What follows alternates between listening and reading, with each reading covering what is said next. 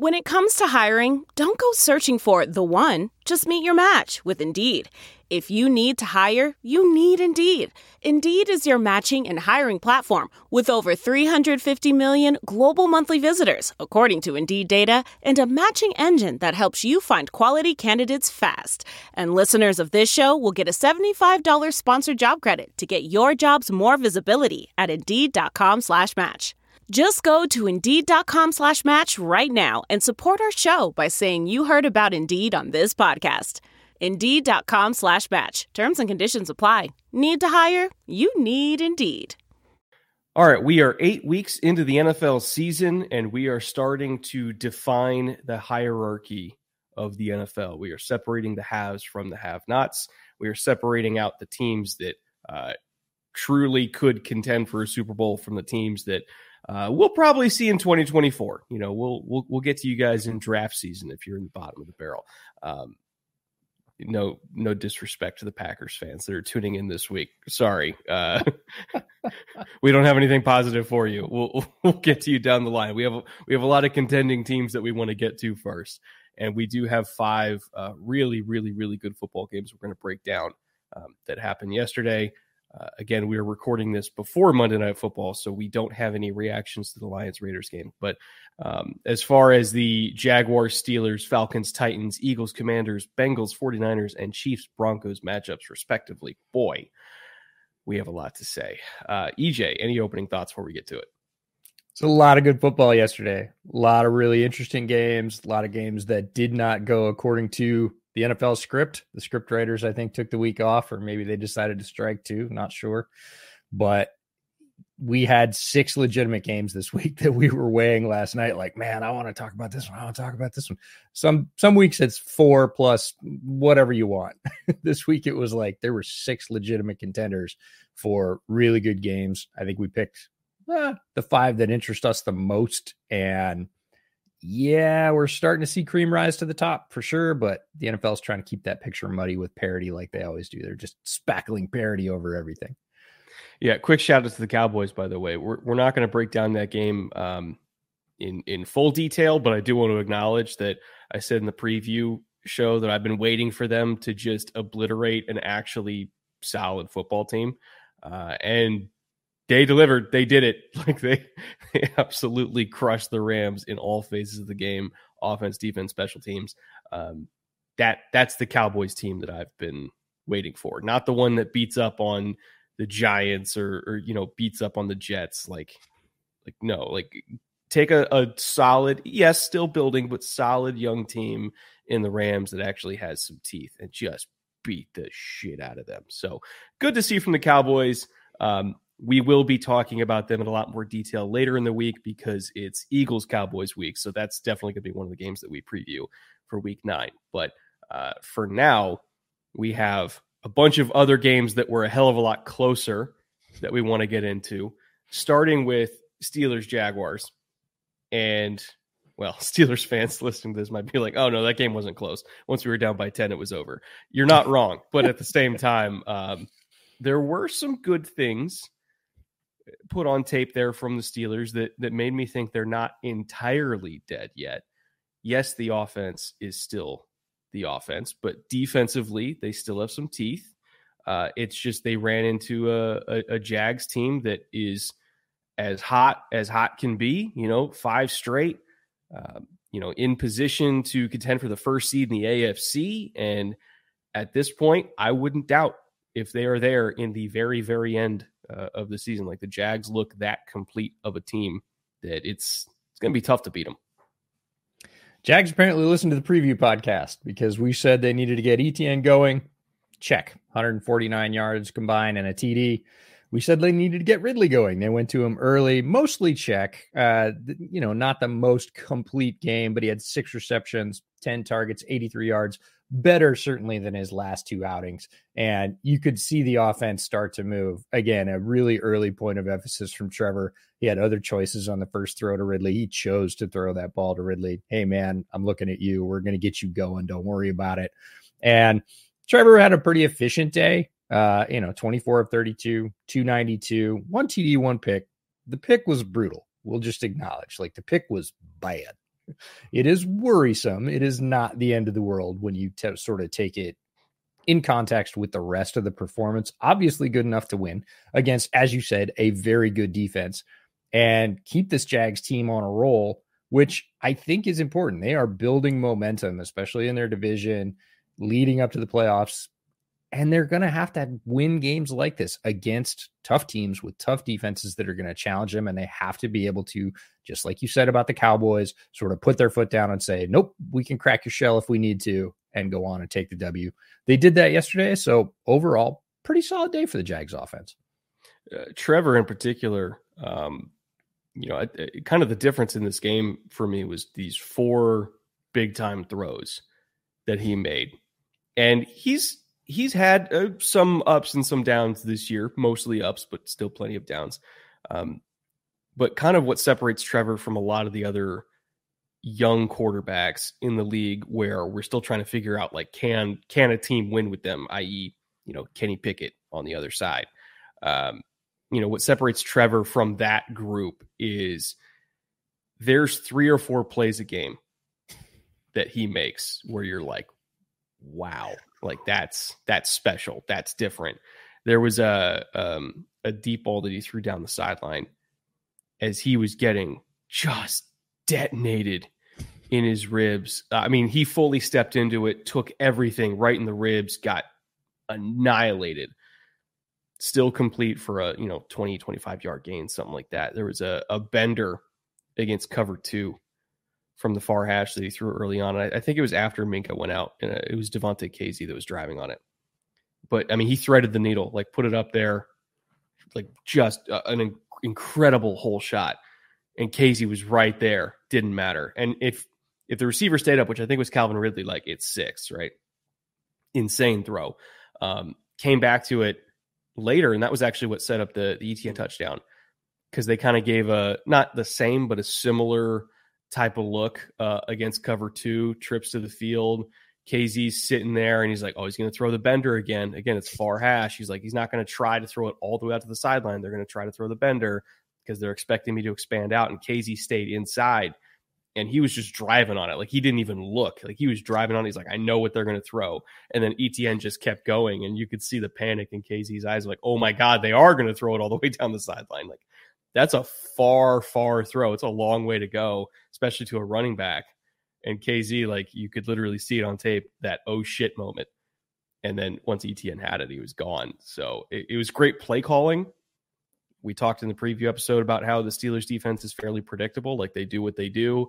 Uh, it's a lot of cover three. It's man coverage on third and medium. It's cover two on third and long. Like, they do what they do, but they perform it well. Um, Doug Peterson, it, Doug Peterson went into this game with a bunch of calls specifically designed to beat what the Steelers did. And he did it because he had a quarterback that can hit those throws. Like it was, it was not a uh, disguised game for either team here. Like they just lined up and played ball. And at the end of the day, like when you have Trevor Lawrence and you have Calvin Ridley getting back into the things, you have Etienne, you have Christian Kirk, their, their dudes were better than Pittsburgh's dudes. And that's the result you get.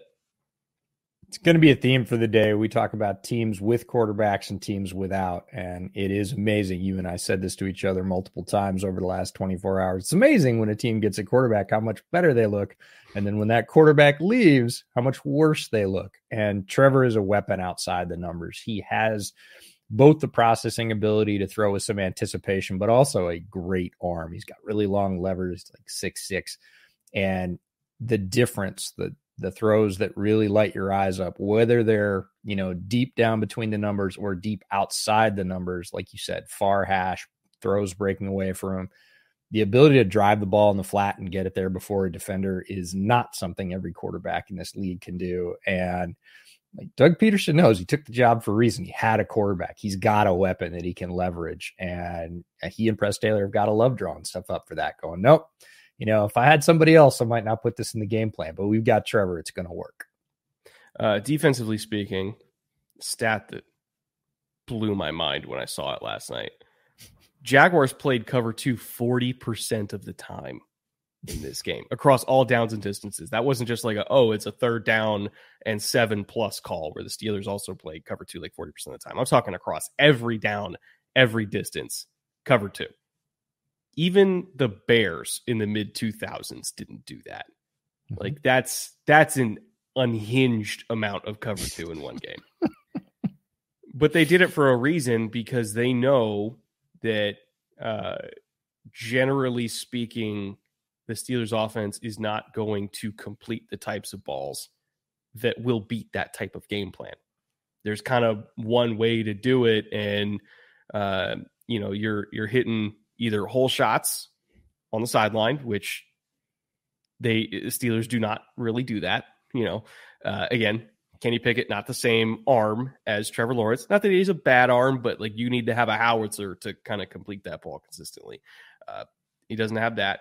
And uh, or or you can hit the middle seam, like right up the middle. And they tried to do it early, couldn't complete it to Deontay. Uh, it was actually a pretty decent throw from Kenny. But, you know, it's if you're going to discourage a team from playing cover two, you got to hit that. You got to hit that throw.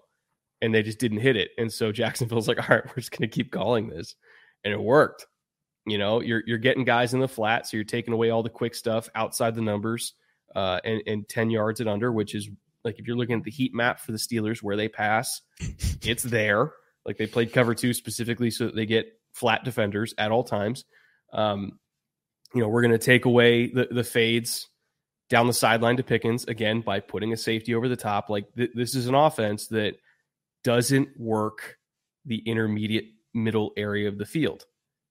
That's where that's where you attack cover two, is the intermediate middle area of the field. Kenny only had seventeen passes in that area of the field leading up to this game.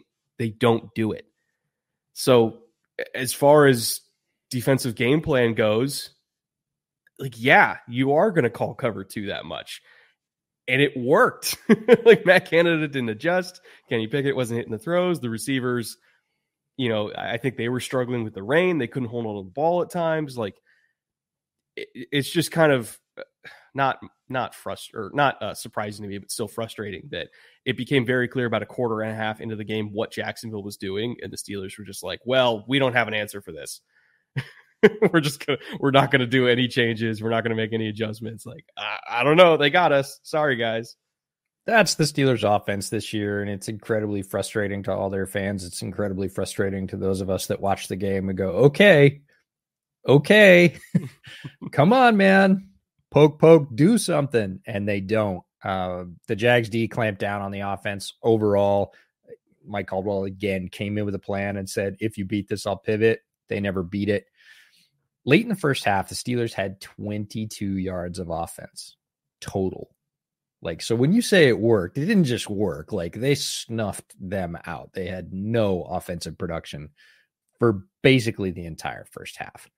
Not going to win a lot of football games when that's the case. You'll win the occasional one where your defense scores on a pick six and you get a punt return for a touchdown. But if you're moving the ball twenty-two yards in two quarters, no, your, your outlook is horrendous. I don't care how good your defense is.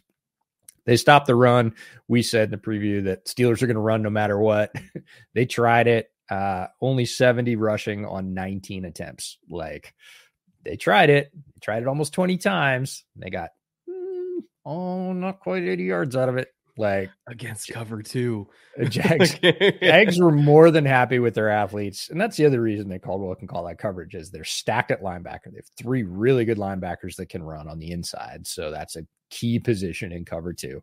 And then they've got guys on the edges who sort of can moonlight as rushers if they need to. Trayvon Walker is a very movable chess piece.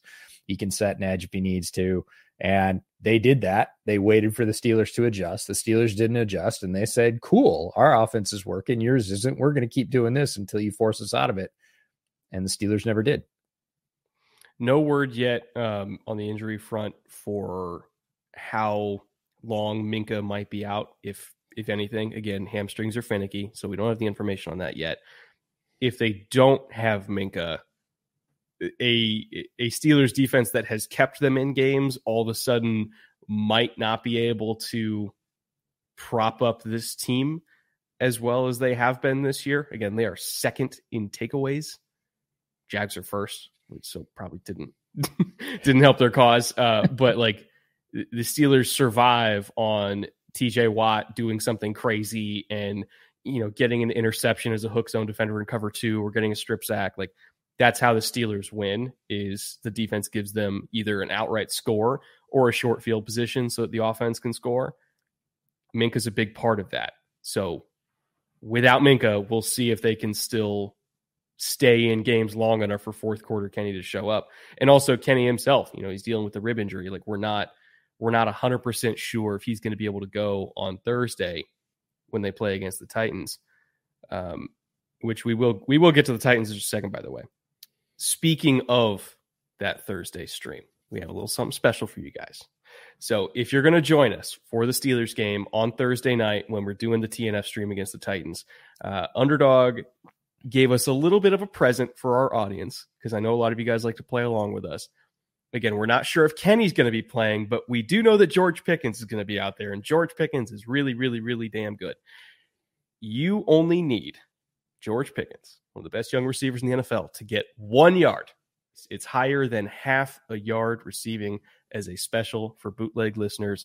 So if you're not already on Underdog, you can use the link in the description below. Use promo code bootleg. Not only will they match your deposit up to five hundred dollars, but you also get access to that free George Pickens special. So uh, even if watching the Steelers offense overall is a mind-numbing experience, all we need is George Pickens to get a yard. And then we just stack the rest of the board with Titans, and we're probably going to have a good night together. So I uh, hope you guys join us for T N F, where we're all going to be miserable together watching this team try to move the football.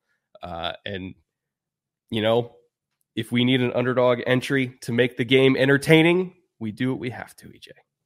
We do, and this is going to help make it entertaining for a lot more folks because, hey, if you want to try and hit five out of five, you legitimately really only need four. If you want to try and hit four, you only need three. So big shout out to Underdog, first for supporting the show for the next couple of years, but also for giving us our very first branded opportunity to share it with all of you and say, hey, if you watch with us, you get this because you are part, because you're a bootlegger, because you're part of this community that we've built, and we appreciate it. And they appreciate you. They're passing that love on, and we couldn't thank them enough. Really do hope that you guys come by uh, on Thursday night, uh, spend your night with us. I, we're going to do our best to make this an entertaining game, you know, give as much live analysis as we can, uh, probably consume a shot or two of Malort, really just to numb the pain. Actually, no, I think I need to save it for the Bears game the week after. So I'll save the Malort for, for the Chicago game in week ten. Uh, but either way, hope you guys join us for week nine T N F. Um, the other side of that coin, again, they are playing the Titans, which is our second game we're going to talk about today, because all of a sudden, Tennessee is starting to look like a real football team. Um, going into this week, I was looking at Steelers Titans and saying like, ah, Steelers probably got that in the bag. The Titans are really not a good, not a good club this year. And then we saw Will Levis, and we saw the rejuvenation of DeAndre Hopkins because of Will Levis. All of a sudden, I'm not, not only am I not confident the Steelers are going to win that game, I'm fairly confident the Titans might just blow them out, because like that, that looked like an entirely different team. We talk about how the fortunes of a franchise can change when all of a sudden you have competent quarterback play. That was more than competent quarterback play. That was fantastic quarterback play. And it came from the one quarterback prospect in this class that we thought might not be ready to play as a rookie. Will Levis gets his first start, and all of a sudden he looks like by far the best quarterback on the team. My outlook for this franchise has entirely changed. Like, that's a good defense in Atlanta, and Will Levis just carved them up. It was ruthless. One reason and one reason only we're talking about this game. We talked about the fact at the top that there were six games. This probably would have been the discard game in a typical week, but huge caveat. Will Levis landed, landed with a bang. It completely changed how the Titans looked and how we regard them, because they have not looked like that all year. If you're a Titans fan, you know this. They have been a uh, unit not unlike the Steelers, right? Grinding defense, offense is hopefully going to get the running game going. Sound familiar? But in terms of passing game, nuh-uh. Like, not a threat to most teams that they've played. Levis gets the start, as you said. We weren't sure. We knew he was going to be a high variance prospect. We knew that he had tremendous physical skills, but in terms of doing all the things you need to do to play quarterback in the N F L, we weren't sure if he was going to be ready or when he was going to be ready. He looked real ready, and he simplified it. He took all of that and turned it into one-on-one football with DeAndre Hopkins. One thing about Levis's performance too, these were not dink and dunk throws that then Hopkins turned into big yak throws. He was second in the league this week with an average depth of target of eleven point seven. He was slinging it. These are not high percentage throws, but he made them look that way. And then this defense, oh boy, you give this defense a lead. They have no idea what that is for most of this year. And you get that defensive line pinning their ears back with a lead, or just basically a competent offense, because this was an amazingly even game. We'll talk about the Falcons in a second, but if you look at all the statistics, this was back and forth, back and forth. Titans win it at the end, but that defense looked completely different knowing that their offense can score points. It's like removing the dagger from over their head, you know, hung by a thread. Oh, if we screw up once, if we give them an extra field goal, we're going to lose because our offense can't score any points. They turn around. Will Levis is chucking it up to D-Hop for sixty-five yards and a touchdown. They're like, oh, let's go. We can gamble a little and they can go get it back for us. Game changing, like franchise changing. Like you said at the top, this is a completely different team when they can score points, and Levis provide points in bunches. This is the same Titans defense that got uh, or that forced the best at the time red zone offense in the entire league, Baltimore, into being like one for six in the red zone. Like the defensive line is dominant, and This this game made Tennessee look a lot like Dallas, in the sense that when Dallas is rolling, you know, you get a couple explosives early on, you know, you get a couple get a couple touchdowns. All of a sudden, it's like fourteen zero, fourteen three, something like that. And you let the Cowboys pass rush play downhill. Like Dallas as a program, um, you know, we call it a, a win harder team. Like when they're winning, they're just going to win harder. Like Tennessee, that's kind of how they're built now with Levis, is you use his just unreal arm talent.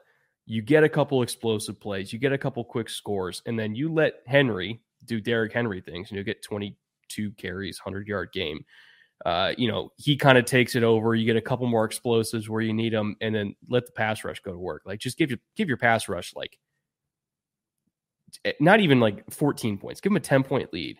And just say go, and they're going to do it. Like they absolutely eviscerated the Atlanta offensive line when they had to get into their drop back pass game.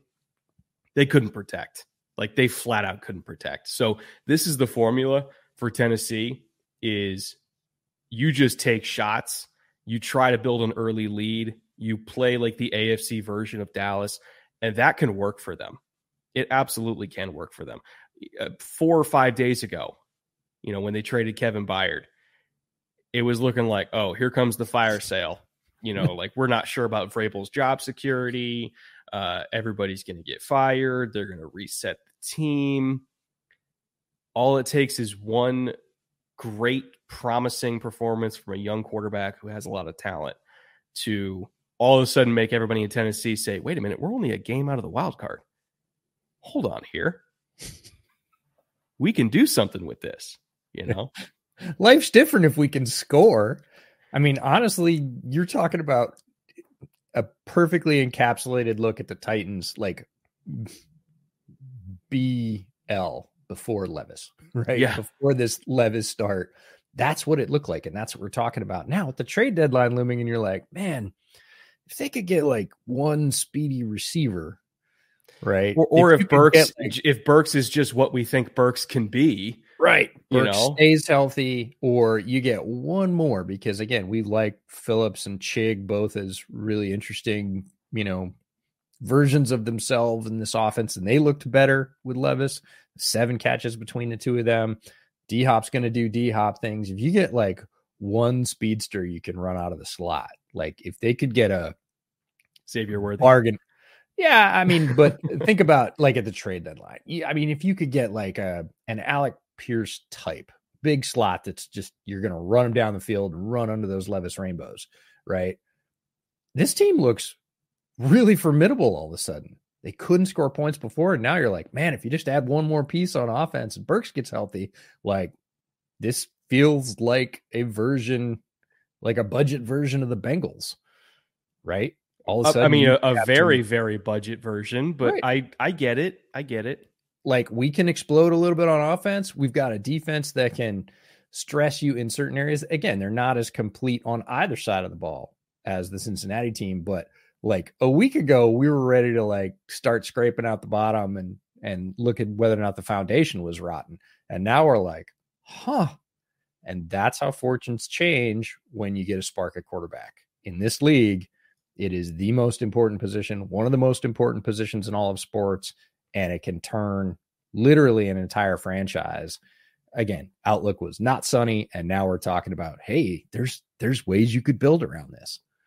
I am genuinely very excited for our Thursday live stream for the T N F game this week because I want to see him play again. Like I want to see him do that again. And I, I, and I, I am a Texans fan, so I admit I'm I'm biased against Tennessee. But at the same time, I've I've lived through so many years of of the A F C South being the worst division that if Levis works out, and if Stroud keeps working out, and if Anthony Richardson, when he comes back next year, if Anthony Richardson plays like what we think Anthony Richardson will play like based on early evidence before he got hurt, and of course, Trevor is Trevor, I mean, all of a sudden the A F C South is the Thunderdome. Like every single team will will be a, a fully armed and operational battle station with a young quarterback with ridiculous arm talent. Like that. This division could end up being utterly ridiculous by like twenty twenty-five. And again, as an A F C South fan, I wish our path to the playoffs, or as a Texans fan, I wish our path to the playoffs would be a little bit easier. But at the same time, seeing a golden age for the division where all of a sudden it's not like one playoff team and a, and a bunch of nobodies, it's going to be, it's going to be nice to see for the A F C South to all of a sudden be like the new N F C East. Like I think there is potential for the A F C South to be that good of a division. Yeah. If you want to talk about fortune though, Levis getting his second start against a Steelers defense, possibly without Minkah. I, that's the thing with hammies. Hammies can be fickle. Right. And so and I, Minkah, in, in, in four days, like, I don't know if Minkah's going to come back in four days from a hammy. Right. And Minkah is the deep defender in that defense. Like we talked about Joey Porter Junior and whether he'll get the other, the start again, which they kind of better hope he does at this point because they need him. But Minkah is the roamer back there. He's the guy that covers up a lot of deep mistakes. And Levis suddenly, again, if you're going into this game and Tannehill was the opposing starting quarterback and you weren't playing Minkah, you'd be like, ah, you know, I think we can, I think we can hide that. I think we'll be all right. Like, I don't think we're going to get you.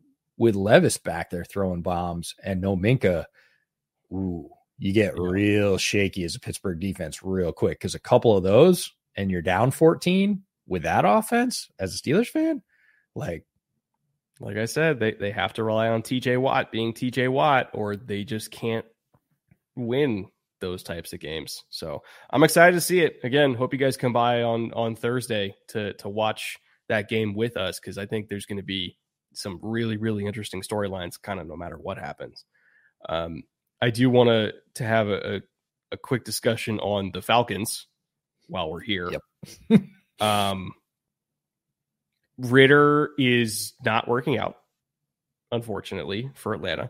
Ridder has really up to this point in his career, he's never had a performance like the one we just saw Levis have, where we're like, oh my God, they might have the guy.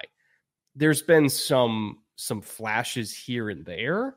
Um, there's been some solid, efficient days where it's like he's not the reason they won, but he definitely didn't lose them the game either.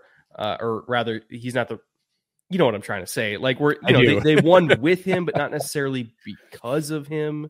Yep. Um, I never, I never felt like Desmond Ridder has had a game where he's like taken over and, you know, dropping bombs three times down the field, like like what we just saw Levis do.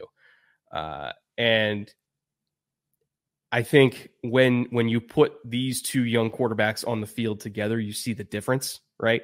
Like there was a very clear difference be, between what Levis showed that he could be versus what Ridder has shown that he can be.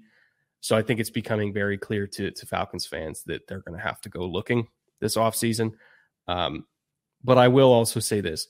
Arthur Smith's play calling should be equally criticized. And for a team that spent a top ten pick on a running back to give him eleven touches, like Saquon, say what you want about, you know, Giants drafting and paying Saquon and spending all the resources they did on running back. They gave him thirty-nine touches this week. At least they're using their super talented running back that they've invested all these resources in. That's three games worth of touches for Bijan at this point on average. Like they, they're not using him.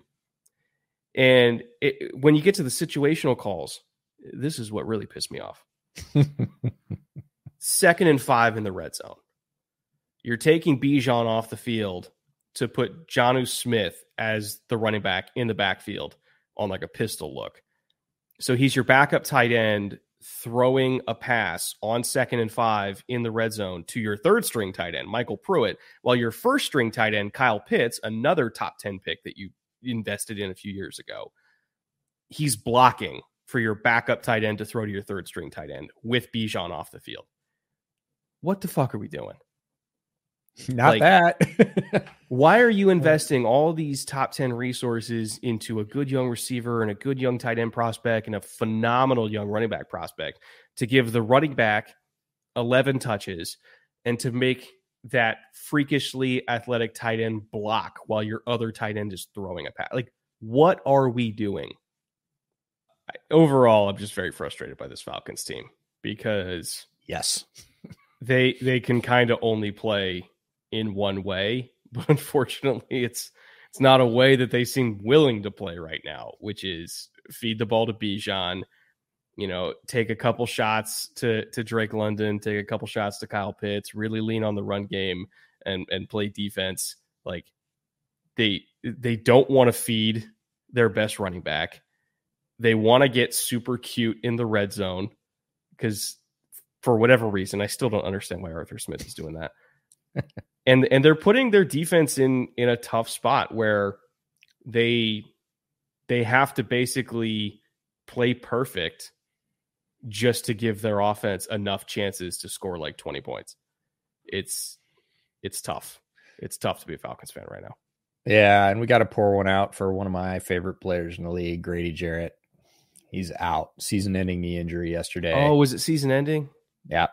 Oh, so God. One of my favorite interior defensive linemen in the entire league. Uh, just another reason it's going to be a little tougher to root for the Falcons this year. Um, love the way he plays. Love the difference he makes when he's in there. Wish him, you know, the speediest and least painful recovery possible. Hope he's back out there doing it because the Falcons are clearly a better team when he's on the field, and he's not going to be there for the rest of the season. Yeah, man. I don't know. Falcons could still theoretically win the N F C South because it seems like nobody wants to win the N F C South this year. True. But I I don't have any expectations for this team. Uh, if they do make it, I don't I don't have any expectations for them to make it past the first round. Like they're not explosive enough. Um, they're they're not committed to the bit of of being a a a Bijan plus defense team. Like they're not committing to the one thing that I think they can do. And I, I just like you put them up against Philly right now and they would be food. They would be absolutely demolished. So, uh, see you in twenty twenty-four, I guess. And, and we'll see what, what moves they make at quarterback. Cause I think it's clear at this point that Desmond Ridder probably isn't the guy long-term. And if they can find, I can't believe I'm saying this, if they can find their own Will Levis, we'll revisit the topic in twenty twenty-four. But until further notice, I'm I'm kind of out. Not going to lie. I'm kind of out. And they don't have that option on the roster right now. They're, they don't. Yeah. It's not the luxury of Tennessee, who spent a couple of higher round picks on quarterbacks who were behind Tannehill, so they could try that out if Tannehill got hurt or if those folks showed they were ready in practice. Like Ridder was that guy for them. Like they spent the mid round pick on Ridder and they tried him out a little bit at the end of last year. really went into this season saying, nope, he's our guy. And it hasn't really worked out for them. And yeah, that puts them squarely in the one third bucket of don't have one, looking for one. One thing really quick, and then we'll get right back to the show. We are smack dab in the middle of fall, so it's crew neck season and obviously quarter zip season too. So if you find yourself in the market for one of those, or really anything else, check out our sponsor for today, Vuori. If you're watching the YouTube version of this show, I'm wearing one of their crews right now in burgundy, but they also have a variety of other colors and styles too. Their entire brand is all about creating clothes that you can either be active in or go out in. They have extensive activewear lines for both men and women, but also carry a ton of styles for the office or just lounging around the house and watching football. They make clothes for people of all sizes and body types, as evidenced by me, a bigger dude wearing this stuff right now, and the material quality of each garment is really, really good. Everything I have from Vuori has been washed several times at this point, probably over ten times each, actually, considering how often I wear it, and you wouldn't even know the difference. It still feels new to me. So I highly recommend checking out everything that Vuori has to offer in their catalog just to see if anything fits your personal style. And if you do go through their selection at vuori.com slash filmroom, that's V U O R I dot com slash filmroom at the link in the description below. And if you find something you like, you can get twenty percent off your first purchase. And on any orders over seventy-five bucks, you'll get free shipping and free returns if you end up deciding it's not for you. That's a pretty good deal for first-time customers. So again, that's available at the link in the description below, vuori.com slash filmroom. Thank you again to Vuori for sponsoring the show. And with that, let's get back to it. Uh, speaking of the Eagles, by the way, Eagles Commanders, our third game of the day. I'm still trying to figure out Sam Howell. Like, I think Sam Howell has moments of brilliance. I mean, he he was drilling the ball at times uh, against a lot of these Eagles uh, zone coverages. You know, the receivers were were just beating the crap out of the Eagles' corners and man coverage, which is why they had to play a bunch of zone in the first place. Like, low-key, the Eagles kind of got a problem at cornerback. Like, Slay's had a couple turnovers, but he's given up a bunch of first downs in the first uh, you know, seven, eight weeks of the season. Bradbury's given up five touchdowns already. Like, Eagles got a problem at corner, and the Commanders have exploited that twice now. Uh, Terry did whatever he wanted. Jahan Dotson did whatever he wanted. Sa- you know, Sam Howell, again, made some really, really, really good throws.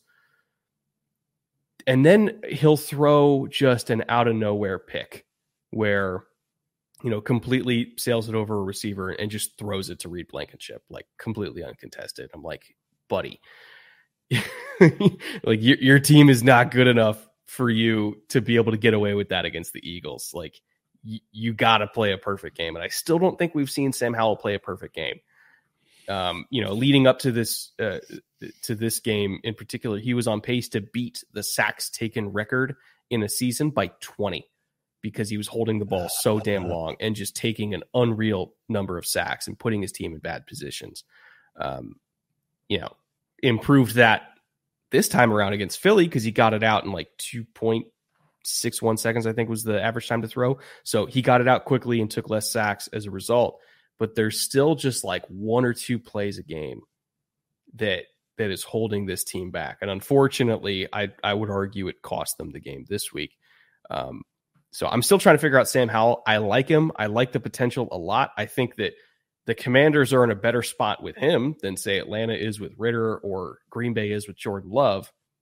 But also, that's not saying a whole lot because Ridder and Love are probably going to get replaced anyway this offseason. So I, he's good. I just can't tell how good, you know? I do know, and he reminds me a lot of another young Washington quarterback at one time, and that was Kirk Cousins. And we said a lot of the same things about Kirk Cousins when he was in Washington before he is, you know, ascended to become what he's been with the Vikings, which has generally been better. But he would do that. He would make throws, and you'd say, man, there's something there. And then he would make a costly turnover or have a flat game, and you'd say, ah, I'm just... I'm not sure how good he is. Like, he's good when he's getting going. And so's Howell. Of course, Howell can run better than Cousins ever could. And Howell is still essentially a rookie. They didn't play him till late last year. He doesn't even have a full slate of starting games yet. Not, not one full season of starts. He's getting there. and he's progressed a lot in the starts we've seen. So I'm fully intrigued, but I kind of want to set this one up in the way that you talked about the A F C South. Like, this is the N F C East, and this is going to be a fun one for years to come. This is a back and forth slugfest, two absolute gamers. Like, one thing about Howell, he's not giving up ever to anybody. He reminds me of Captain America in the first movie, right? I, I can do this all day. Like, he, that many sacks, and he's still ripping it. Jalen on the other side, cool as a cucumber. We've seen him do that a lot, but this is ridiculous. The Q Bs threw ninety times in this one, nine zero for seven hundred sixteen yards and eight T Ds. Like, this was absolute bombs away stuff. And despite that, and two great defensive lines, we've, we've talked at length about how good the Philly defensive line is and really how good their second string is, how much Washington counts on their, you know, killers up front. Only three total combined sacks recorded. That's ridiculous. Like, in ninety dropbacks, only three sacks with those two defensive lines. And the one pick you talked about, it's a bad throw to Blankenship, but literally you aired it out ninety times. There was one interception in this game. It was Howell's. Like, you're right. He did need to play a perfect game because the Commanders are not as good as the Eagles. He played a near perfect game with not a full season of starts yet. I am fully intrigued by Howell. I want to see him continue to develop because, yeah, there are some head scratchers in there. There were some other ones that could have been dropped. But if you are going toe-to-toe with a power, not only in your division, but in your conference, and you basically take them to the bell, you're a really solid young quarterback. I'm just happy that they got uh, Jahan Dotson involved. Like, that's... That that's a win for me, even though he was on my bench. Yeah, I'm just happy that they acknowledge that he existed and that they're willing to throw to him. I've been waiting for it all year. So, you know, baby steps, baby steps. Um, on the other side, if there was going to be a campaign, so to speak, for uh, a receiver to win M V P this year, you could argue it's A J Brown. I mean, yeah, what he a, is doing. That's a one is, horse campaign. I, I Dolphins fans would step in and say, well, what about Tyreek? Like, you're correct. Like, Tyreek's also been incredible. Um, but in terms of consistent incredibleness, if that's a word, I mean, A J Brown just set the all-time record for most consecutive games with one hundred twenty-five plus yards at six. Like, he just edged out Megatron. Even Megatron never went on the run that A J's going on right now. He's on pace to uh, to to beat the single season single season uh, yardage record. He's five yards off the pace for two K, you know, which is the goal that Tyreek obviously set this year. But A J's on pace for it. He's been incredible. He's been unstoppable. He's been the most dominant physical force at receiver in the entire N F L. And also, uh, side note, poor Emmanuel Forbes put him out there for five coverage snaps in the entire game. And in five snaps, he gave up two catches for forty-five yards and a touchdown to A J Brown. So um, that pick's going well. and, I'll, and I'll leave it at that. Um, but uh, just sticking on the topic of A J specifically, I don't think there's an answer for him right now. I really don't. I, I like when I look at dominant weapons in the National Football League, he is at the very, very top of the list. This is not a surprise either. Like, teams have known this even coming into this year. It's not like he's suddenly ascended and people are scrambling to try and catch up. They knew what he was last year, and they've tried it all. People are like, why don't they try and stop him? They are trying to stop him. They are putting caps over the top. They are doubling him. They're trying to beat him up. You can't stop him. You can't even really hope to contain him, to paraphrase an old E S P N tagline. Eight for one hundred thirty and two T Ds in this one. You talked about the historic record six with more than one twenty-five. There is nothing you can do against him. He is going to beat you. So Forbes or otherwise, like, I feel bad that Forbes got tossed aside by the train, but so did every other barricade that he's blown through in most of this season. And what feels crazy to me to say about this is, oh yeah, and about Devonta Smith throwing up an extra hundo and a T D, seven for ninety-nine and a touchdown. Like, we're just going to throw that in as a side note. Like, oh yeah, and the second guy got one hundred yards and a T D too. Yeah, we weren't going to mention it, but like, that's ridiculous. About that. That's what this offense is. But A J is on a platform by himself right now. Everybody's trying everything to stop him, and he's just brushing it aside. He is at a level of, don't you know who I am? And then going out and backing it up. And it's really impressive to see, and you're probably not going to see it again. I don't really care how long you watch football. Like, it's going to be another eight to ten years until somebody goes on a run like this, because there's just so many variables in the N F L to go on a string like this, or the one that we're going to talk about with C M C. It's rare stuff. He is one of the driving forces of the Eagles season this year, and why you could argue that he's an M V P candidate is because the Eagles still haven't played their best game. You know, um, I would say defensively, they've been very reliant on a dominant pass rush. And when that pass rush doesn't get home as often, uh, again, their corners are a vulnerability, and they, I think that they're really lacking horses in the secondary. I mean, that's why they traded for Kevin Byard in the first place, is, is they could sense that their secondary was a weakness and that they were very reliant on their D-line kind of doing all the work, uh, both to stop the run and the pass. And, you know, so that's caused some problems for them. You know, obviously the turnovers on offense, which have been mostly, I don't want to say fluky, but kind of random. Um, You know, they, they've lost a lot of possessions due to those. And so the Eagles haven't played still to the, like, they had a, a turnover on, on the brotherly shove on the goal line. Like, they still haven't played a perfectly clean game, and yet they're still winning virtually every single week because of the dominance of A J Brown and, and how he's able to, to bail them out of really bad spots and give them explosive plays and give them extra red zone possessions. And, you know, he, He, along with that defensive line, has has kept the boat afloat while they kind of got themselves together and got themselves collected. Um, whenever the Eagles finally do a play do play a clean football game, I can only imagine how good they're going to be. But until then, A J Brown himself singularly has been so good that he's kind of held him up. It's an amazing amount of leverage to be placed on one player. They've been leaning on A J Brown to just be that sort of lighthouse off in the distance that they can follow when the rest of the offense is kind of wandering around, and they're making it work. And yeah, if they start hitting on all cylinders, they're already pretty close, but if they start hitting on all cylinders, they'll be incredibly tough to stop. I mean, they already are. Like you said, they're winning almost every week as is, and they still haven't topped out. When it comes to uh, teams that are operating on all cylinders, by the way, thank you very much for the alley-oop for the transition on that one, E J. I, I do what I can. Cincinnati Bengals. Uh, they are fully back to being the Bengals, the team that we all know and love, or know and fear if you're another A F C fan. Um, we have seen flashes of Joe Burrow, you know, kind of getting back to what we know Joe Burrow to be.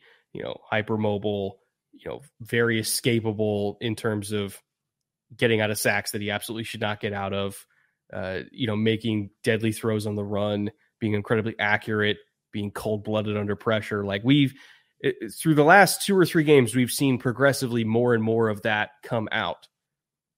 This was the first time that we've seen it for a full game, where it is one hundred percent serial killer Joe is back. Just that cold, efficient, bloodthirsty machine that he is. Um, like, he's back. Like, I, I, that's that's the main note here, is that Joe Burrow is Joe Burrow again.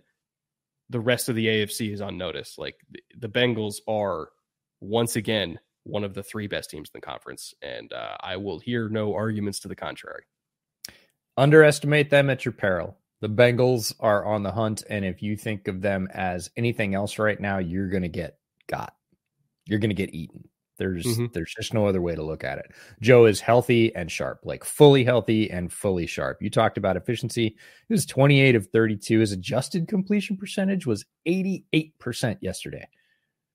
That, like, in terms of throwing the ball that often and almost being at ninety percent adjusted completion percentage with three T Ds, and he's hitting the long ball to Chase. And that was the one thing we said all year was he's not hitting it. People are blaming stuff on it. This offense is completely different when he hits that play. Everything else opens up. This is the key that opens the lock to the Bengals offense. Runs to Mixon, no problem. You can't sit on him because you got to go deep if he's hitting the deep ball to Chase. And he couldn't when he was hurt. Throws to the tight end, question mark. Irv Smith has been there. Like, they've had good tight ends in the past, Hayden Hurst and Uzama, but like Irv Smith has been a, he's been on a milk carton for the entire season. Suddenly, no, there's space underneath. We're going to throw some balls to Irv Smith. Cool. Shots to T. T. Higgins showed up in this one as well. Kind of like we mentioned Devonta last game. T. Higgins was back in it. Why? Because everybody was like, what do we got to do to stop one? One's just killing us. T's like, yo, I got single coverage. Yak to Tyler Boyd. The list goes on. Like, everything else opens up when Burrow to Chase opens up down the field. Not the little stuff that they were hitting while he was coming back and couldn't drive the ball, couldn't move in the pocket. Burrow ran in this one smartly. Like, we love quarterbacks running when it's wise. And when they gave him the opening, Burrow took it. forty-three yards rushing. He was the second leading rusher for the Bengals in this one. And he did it smart. He didn't take huge shots. Like, whatever you're going to give him, I don't care who it is on that offense, he is back to being able to take it and just take your soul at the same time. And you stack Anarumo's defense on top of that, look out. I mean, with Anarumo's defense, which as far as defensive coordinators go, if I need one offense to die in particular, and I get two weeks to prepare for it, and I, I and I want to choose my defensive coordinator to put together one game plan to beat one specific offense when I absolutely need to, it's Lou. And Brock Purdy, I mean, Purdy didn't get embarrassed in this game, but he did have a couple embarrassing picks that that were the difference, honestly. Like, it was back-to-back plays of interceptions, and like the game was close. Like, it was a back-and-forth kind of slugfest, uh, you know, defensive slugfest. And then, you know, Bengals defense got Brock on back-to-back plays. Like, Pratt made an insane play on what probably should have been a touchdown to C M C.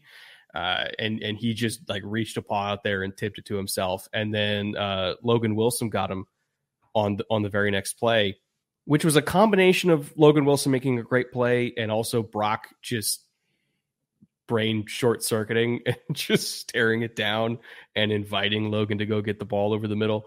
Uh, and then there was another, there was a third pick that uh, Mike Hilton got late in the game in cover two, where Hilton was playing uh, a, a hook zone and and knew that a receiver was going to be replacing the pull runner in the middle, and like just jumped it because he knew that Brock was going to throw it.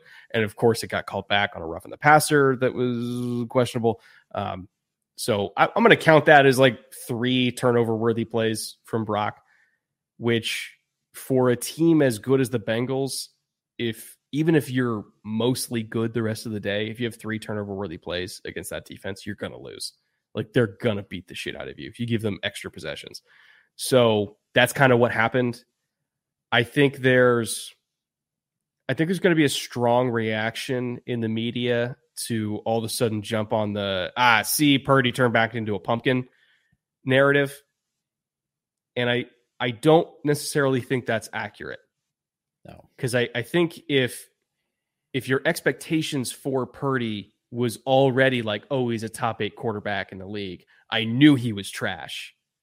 Like, if you're if you're jumping that wildly from like top eight quarterback to, oh no, he's bad, all of a sudden, or at least to me, that's operating on two extremes that are both equally wrong. I think if you're operating on the Purdy is like somewhere between twelve and sixteen, and he just happened to have a not perfect day, that's really kind of, am I making sense here? Like, I think that's where the narrative should be of like, we don't think any less of Purdy overall when it comes to where he stands in the quarterback hierarchy.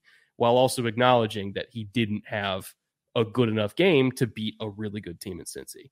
And I, I think the takes are going to be too reactionary, where all of a sudden people are going to be like, see, I told you he's a bottom ten quarterback. When it's like, no, he's not a bottom ten quarterback. He just didn't have a great game. We just spent a lot of time talking about how good Lou Anarumo is, and he had a game that was good enough to win on most days against a Lou Anarumo defense. This is like one of those weeks where you score a bunch of points in fantasy, but the guy you're going up against scores more. And you're mm-hmm. like, man, I had my best week. It was not Purdy's best week, but he easily passed for enough yards. And the two plays we talked about, like, I want to spend some time talking about Wilson and Pratt, because they're a dynamic duo and have been since the end of last year in that Lou Anarumo defense at middle linebacker. And the Wilson pick was really interesting. He made Purdy throw it. He floated just far enough out of the screen on purpose. You could see him leaning right, and then he flashed back left because Purdy didn't think he'd do it. He thought he'd keep floating right. The Pratt one was ridiculously athletic, possibly the shortest flight travel distance interception in the history of the sport. It went like five feet. But both of those guys had really good games. Again, this is not a flash in the pan. And they arguably outplayed Warner and Greenlaw, who are widely considered to be the top inside linebacker tandem in the league. Well, Wilson and Pratt might have something to say about that, because they've played consistently really, really well. And those were the game-turning plays. Without those plays, very possible that Purdy wins this game. Like, it would have been closer at least. And speaking of dynamic duos who don't get a lot of, well, I'll just say press, Hendrickson and Hubbard, the rushers in Anarumo's defense, like, they continue to produce and get pressure in big moments. They both had a higher pressure percentage than Bosa yesterday because they rushed on less snaps. And Bosa had a great game. This is nothing against Nick Bosa. He was a force yesterday. Hendrickson and Hubbard both had higher pressure percentages than Bosa, and they get zero press. So Anarumo is, again, flipping all the right levers. He's got a defense full of athletes. We already talked about the a- the athletes on offense. We know about those guys. They've got all the name recognition, and you sort of fuse those two together. The Bengals are not the same team they were six weeks ago. Like, start over, like, wipe the whiteboard, game plan for them differently, because they're coming. They are one of the top teams right now in the A F C. I would say they're a top three team in the A F C without question, and they're gonna be there at the end. And as long as Burrow stays healthy, they can beat just about anybody. I also want to give a, another note specifically on Bosa. You mentioned that he had a, a good day. um I've been seeing a lot of consternation on Niners Twitter, which historically Niners Twitter, absolutely a sane place with a bunch of rational takes, um but still I've I've seen uh, some prominent 49ers fans in, in the in the Twitterverse say, ah, Bosa got paid and then he disappeared. What? Like, wh- huh? what? What are we talking? He's fifth among edge rushers in, in pass rush win rate. He's fourth in pressures. He's got five sacks. He's on pace for a double digit sack season, but he's top five in like every single pass rush metric. Like, if this is disappearing, nine, like, what's nine pressures yesterday? That was second. It's tied for second in the league. I know, like, but people people are like, ah, well, they, they didn't get any sacks against Minnesota. They say, ah, he didn't get home when he needed. He got nine pressures. Like, okay, just we're we're gonna take a short pause because we're not talking about this game, but I have to talk about the stat. I can't go a whole podcast and not talk about the stat. Wait, can I take a guess of what it is? Sure, go ahead. Dexter Lawrence with fourteen. fifteen. Oh, was it fifteen now? Do they do a stat correction?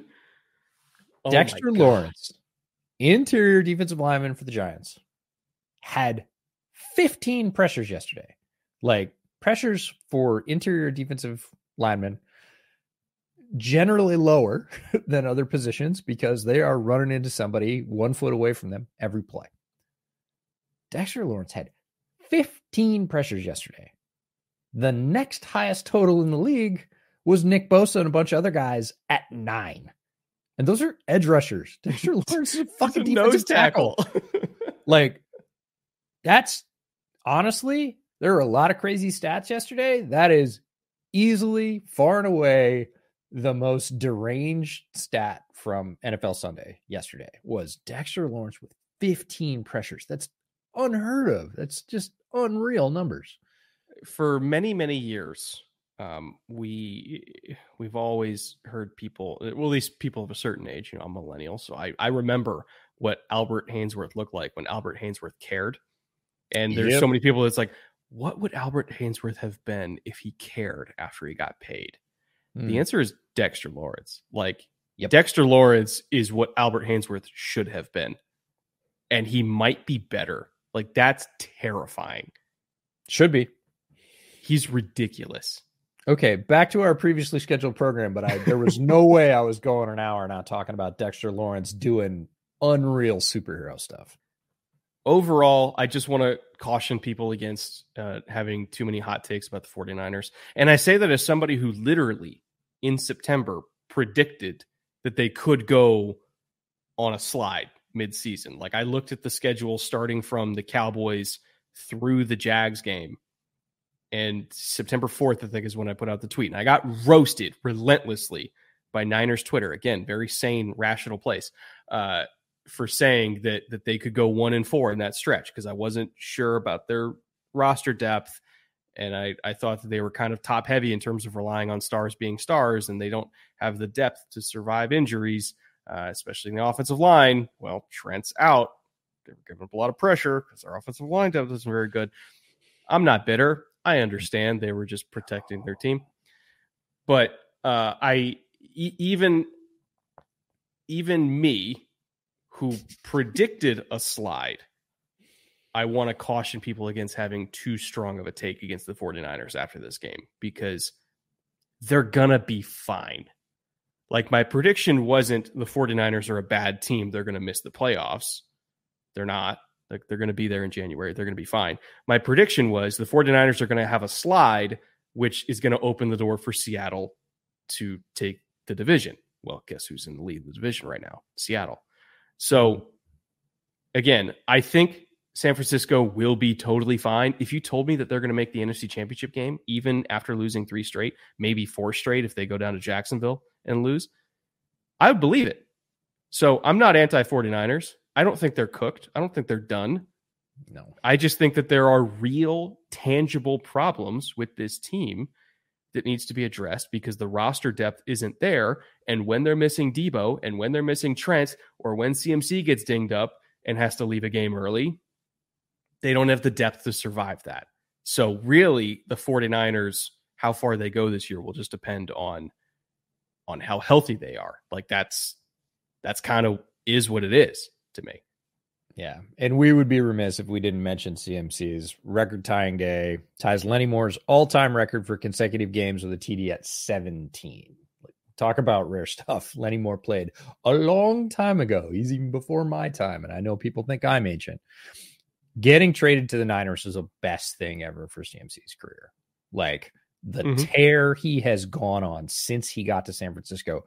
He was really teetering with the Panthers. Couldn't stay healthy. He had great, I don't want to say flashes, long, prolonged stretches of dominance and then be removed due to injury. And he had a really sort of questionable rep. Even when he got traded, people were like, wow, they gave up all that. He's so injury prone if he's not in. Like, since arriving back in the Bay Area, just an absolute historic record tying tear. Like, there is nothing better that could have happened to C M C than getting traded to the Shanahan offense and having Shanahan go, oh, buddy, I got just the thing for you. I know exactly mm-hmm. what I'm going to do with you. It's a reminder of how good of a player he was also in Carolina, like before the injuries mm-hmm. kind of knocked out. Well, like three years, basically. Yep. He was like at least two. Might, might have been two and a half, three years that we kind of just didn't really get to see one hundred percent C M C because of a bunch of different things that just kept stacking. Oh, I just nailed my keyboard, uh, but a bunch of different things that just kind of stacking on top of each other injury wise. Like, it was soft tissue or his ankle or, you know, and, and all of a sudden he gets a healthy streak in San Francisco. And it's a nice reminder of like, oh yeah, he's like one of the best weapons in the entire league at any position. That's right. I forgot about that. But, you know, it's, It's hard to imagine. We forgot that Christian McCaffrey's good, but we kind of forgot that Christian McCaffrey's good. And then he went to San Francisco and is like, oh, okay. Yeah, no, he's, he's elite. He's an all pro. It's a, what have you done for me lately league uh, to the extreme exactly what you were talking about with the takes for Purdy. Like, Purdy was at the top of the mountain three games ago, and now people invariably, again, it's Monday morning, we haven't heard them all, but they're coming. Like, brace yourself. Those takes are coming. Kick Purdy, go looking for a quarterback, trade for one at the deadline. I wouldn't be surprised if I heard that today, which is absolute garbage. Like, don't get sucked into those extremes. But with C M C, like, we just hadn't seen it in a long time. Injuries had robbed us of that. And there was real question marks about, is his career going to continue? And if so, is he going to be a prosperous player? Well, I think we answered those questions. Uh, in terms of teams that are going to be active at the trade deadline, the next team we talk about better be, because uh, the Chiefs just lost to the Broncos for the first time in what, seventeen, eighteen games, something in that ballpark. It's yeah. It's been a while, E J. It's yep. been a long, long time since the Broncos have knocked off the Chiefs. And if if anything was going to convince you that the Chiefs are going to trade for a receiver at the deadline, it's that game. Like, they they need a new receiver like I need oxygen. Okay. Mm-hmm. It's it's a bad situation. Like, Sky Moore has not worked out. Kadarius Toney, that trade in terms of what they gave up for him, hasn't worked out. Uh, you know, I, I would say Rasheed Rice has a lot of potential, and we've seen a bunch of juice from him in terms of yards after the catch. But this team severely lacks a vertical element. And I think you can get by on being a yak-based offense. Like, you absolutely can. They did it last year. They won the Super Bowl as a yak-based offense. But even last year, they still at least could threaten going vertical. Like, they still could at least throw the ball down the field when they absolutely needed to. They can't do it this year. They're twenty-first in completion percentage on uh, passes of twenty-plus yards down the field. With Patrick Mahomes a quarterback, it's one touchdown to seven interceptions. They can't go vertical. And, you know, when your entire passing game is basically like, Travis, go get open and then make something happen after the catch, or Rasheed, we're going to give you the ball within five yards of the line of scrimmage. Please just go be a crazy athlete and, and burn pursuit angles. If that's your passing game, there's only so much you can do with that. And I, I don't know what the Chiefs are going to do, but they got to do something. Like, they have to get an explosive vertical element, because they don't have it right now. And the one dimensional passing game that they've been enduring for two months, like, it's a miracle that they're even in contention for, for first seed. And that's a credit to how good this defense has been and how good Patrick Mahomes is, because a lesser defense and a lesser quarterback combined with this receiving core might be like two and five right now. And I, I'm not exaggerating. Like, that's how dire the situation is. You'd be looking at a team that looked a whole lot more like the Steelers than you'd want to think it does. Yep. You'd be looking at a dominant defense, which the Chiefs defense has been this year.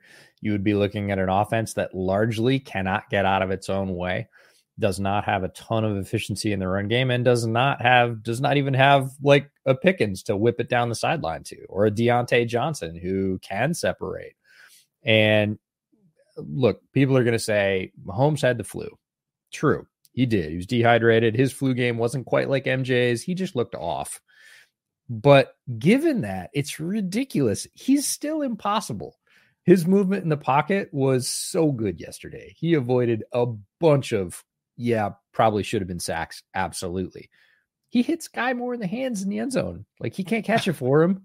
He literally hit him in the hands. This was an amazing throw, too. Right. So he was still there despite having the flu. Like, the flu just brought him down to a very good normal quarterback level, as opposed to a, it's Patrick Mahomes, he can do whatever he wants level.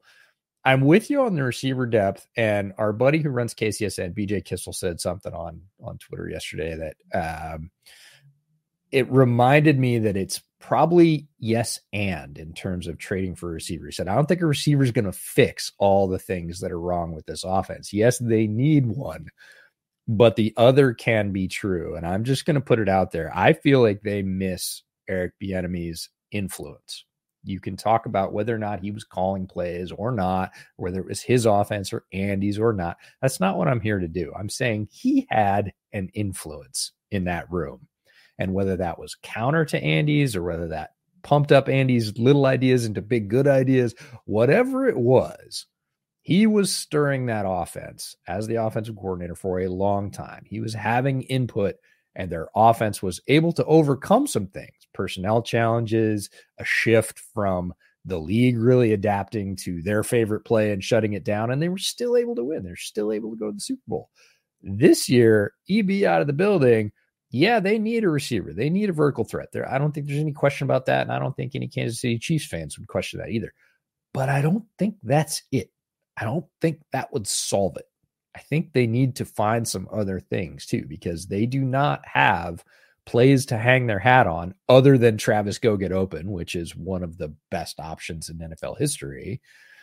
Other than that, in the running game, are, are they a power running team? Are they like the Eagles? Can they just, you know, gut up and run people over? Sometimes like it's it, not the thing when they're playing, you know, right. It's not the thing that when they're teetering, they can go, Oh, Oh, Oh, wait, we've got our thing besides Mahomes to Kelce.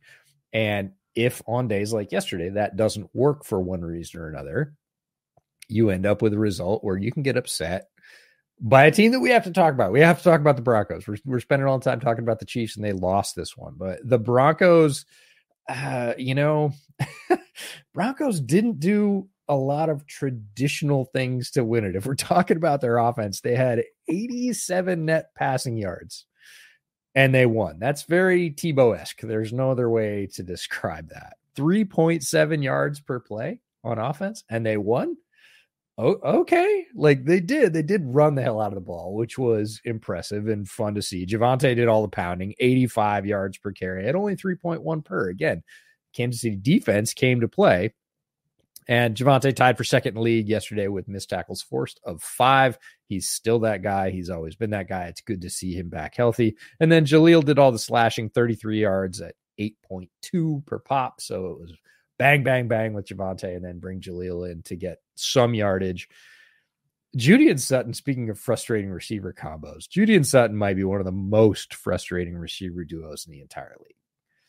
Between the drops and the O P I, I could hear the Denver fans screaming at my house. Like, they just are not two receivers that not reliable that, yeah, that you many know? Other teams lean into and go, those are our guys. Like, I, I think everybody kind of holds their breath when they get a ball thrown their way. And, and it doesn't seem like they should be that based on talent, both talented guys, but in terms of how they fit in this offense and how they produce, it's maddening that it's, you can come it, away with eighty-seven net yards passing with those two guys as your receivers. It's become very clear over the last two seasons, right? We have to go back to twenty twenty-one for the last solid data points on it. But over the last two years, because of Tim Patrick not being there and what their passing game looks like without Tim Patrick, yeah, like it's obvious that he was the Flex Seal of, of this team. Like, he held that shit together. Yeah, he was great. I was so sorry that he went down with injury, and I, I didn't predict that that loss would do this to their offense overall, but yeah, you're right. In hindsight, you look back and you go, whew, really doesn't look so good without that. When they needed a play, like, you know, it's third and seven, we got to go win. Like, we, we got to make a crazy catch on the sideline to keep this drive going. Like, Tim Patrick did that. Mm-hmm. And I think, you know, maybe, and I, I'm, I'm, I'm especially guilty of this because I was a, a big Cortland Sutton guy coming out in the draft. And like, Me I, too. and he has had so many moments early in his career where we're like, oh, Cortland's going to be a guy, right? And I, I think I was so naive that I was like, oh, well, even without Tim Patrick, like, Cortland can fill that role. Like, you just feed him a couple more targets on third down. He catches everything. You know, he's going to be their sideline guy. It's like, no, he's just, he's not as good at it as Tim Patrick was. Like, he's, I've, I've been waiting for Cortland with all these opportunities to step up and like be the wide receiver one. And it didn't happen. And so it's like, okay, well, Jerry, step up. You be the wide receiver one. They spent a first round pick on you. You're, you're coming out with all this physical ability. You're super quick. You're super fluid. Like, you should be the guy that gets open on every single third down. And he's not doing it either. So it's almost like that, that meme from Office Space where it's like, what would you say you do here? But it's for both of them. Yeah. And meanwhile, like, this ultra explosive young kid on the bench, Marvin Mims, you and I are begging for them to get him involved and see if that works, because it's not is, working with the other guys. Yeah, this is Sean Payton's Arthur Smith moment. If we're going to trash Arthur Smith for his play calling, we need to trash Sean Payton for his usage a little bit. Like, free Greg Dulcich. You, you've called Dulcich a moose multiple times. One catch for three yards on two targets in this game. Like, he's a weapon. He's back. He's healthy. Use the poor guy. Marvin Mims, one catch for zero yards on one target. By number, literally one of the most explosive receivers in the league in terms of explosive play rate. Like, not just for rookies. He's easily the most explosive rookie, depending on minimum number of targets, because that would exclude him because they don't use him. But in the entire league, and you're using those guys on a day when you couldn't generate any passing yardage at all, you have a total of three targets between those two guys that you've invested mm-hmm. decent picks in and seen returns from when you did throw it to them. And as far as Sutton and Judy, I feel like they're both twos and they both desperately need a one. Like, I feel like both those guys would be better if they were put in the proper slot, but they've both kind of been vying for, like, okay, who's going to step up and be number one? And the answer is neither of you. You're not built for it. Feels a little bit, Judy feels a little bit like Hollywood Brown for me did in Baltimore. Like, hey, man, you could be a really good number two. I don't think you have everything you need to be a number one, but you're a good receiver and you have lots of skills that we would like to leverage. But we can't just lean on you and say you're the guy, because they did that in Baltimore over and over again. It just never showed up. And I feel like we've already kind of run that course in Denver, and man, do they need to go get a one. It's frustrating. Yes. It's very frustrating. Um, luckily, this draft class provides uh, a lot of names that they can pick out of that hat to maybe get a one, a true one. Yeah. Uh, depending on how high they pick, we'll see. To me, um, the real story of this game, beyond the Broncos offense still being the Broncos offense and somehow winning, is the Broncos defense stepping up and not being the Broncos defense. And I mean that in a positive way. Weird, right? Like, of all the things that happened, there were a lot of things that happened on Sunday that were very surprising. This was obviously the most umbrella overall surprising result of the day. Broncos knock off the Chiefs. But the biggest part, I think you're right, is that the defense looked uncharacteristically solid. It was a well-called game by by Vance Joseph, and we have been very critical of him this year. Very Indeed. critical. But he understood the assignment, or more accurately, he understood the limitations of the Chiefs and played into that. Right. So a lot of man coverage on first down specifically. And it's, it, again, stylistically, the type of man coverage they were running on first down was was against very specific looks. You know, it was either uh, when they were kind of in like the full house stuff. And so they wanted to, uh, you know, it, w- when you're in full house and you got three guys in the back in the backfield with Mahomes, they can kind of send numbers at you in any direction instantly. And so at that point you just call man coverage, because you're like, this is your guy, this is your guy, this is your guy. Like, we're not gonna we're not gonna pot- potentially gonna get busted here by trying to have a whole bunch of zone defenders sort out three dudes in the backfield. So they called man coverage into that, and it worked. They called one cross uh, on early downs to protect the intermediate middle of the field, and it worked. You know, protect themselves against all the Travis Kelce stuff.